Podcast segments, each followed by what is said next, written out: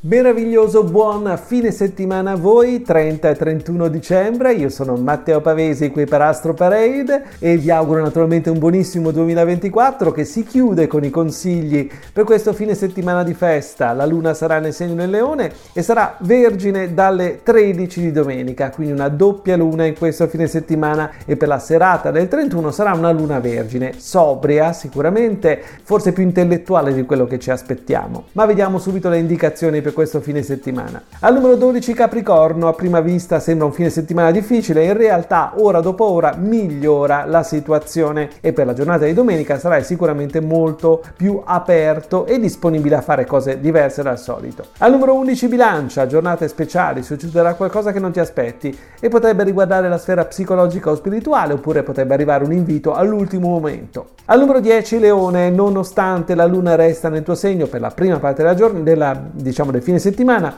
il cielo sembra renderti più sensibile del solito. Domenica sicuramente ci sarà un'apertura diversa e forse sarebbe giusto condividere le tue sensazioni con qualcuno e passare anche il tuo fine anno con amici fidati. Al numero 9 Vergine, il fine settimana con la luna nel punto di chiusura non è facile, almeno per la prima parte. Domenica invece è sicuramente molto migliore e la serata con la luna nel tuo segno sembra indicare veramente un capodanno speciale. Al numero 8 Cancro.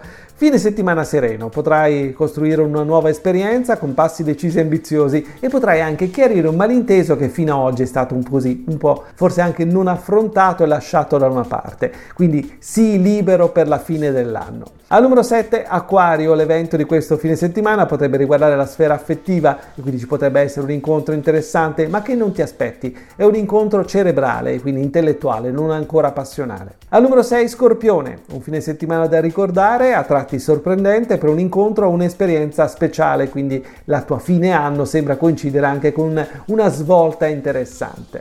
Al numero 5 Gemelli, il fine settimana è molto piacevole. La luna nel terzo settore per la prima parte, quindi per sabato, accende la fiamma della passione. La tua fine anno invece deve essere sicuramente più ristretta, forse, e solo in contatto con persone che ti piacciono parecchio e con le quali hai un ottimo rapporto. Al numero 4 Toro, un fine settimana impegnativo. La luna resta nel quarto settore, però dal pomeriggio di domenica e per la serata di Capodanno è una luna fantastica, quindi anche un piccolo spostamento o anche un ritrovo fra amici diventerà un'occasione interessante. Al numero 3 Sagittario, fine settimana meravigliosa, la luna ti proteggerà per tutti e due i giorni e per la serata di Capodanno sarà addirittura nel punto del successo, vedi tu cosa fare. Al numero 2 Ariete, splendida luna anche per te, protegge il tuo fine settimana con uno spostamento forse o con un incontro all'ultimo momento è veramente molto interessante, prospettive piacevolissime.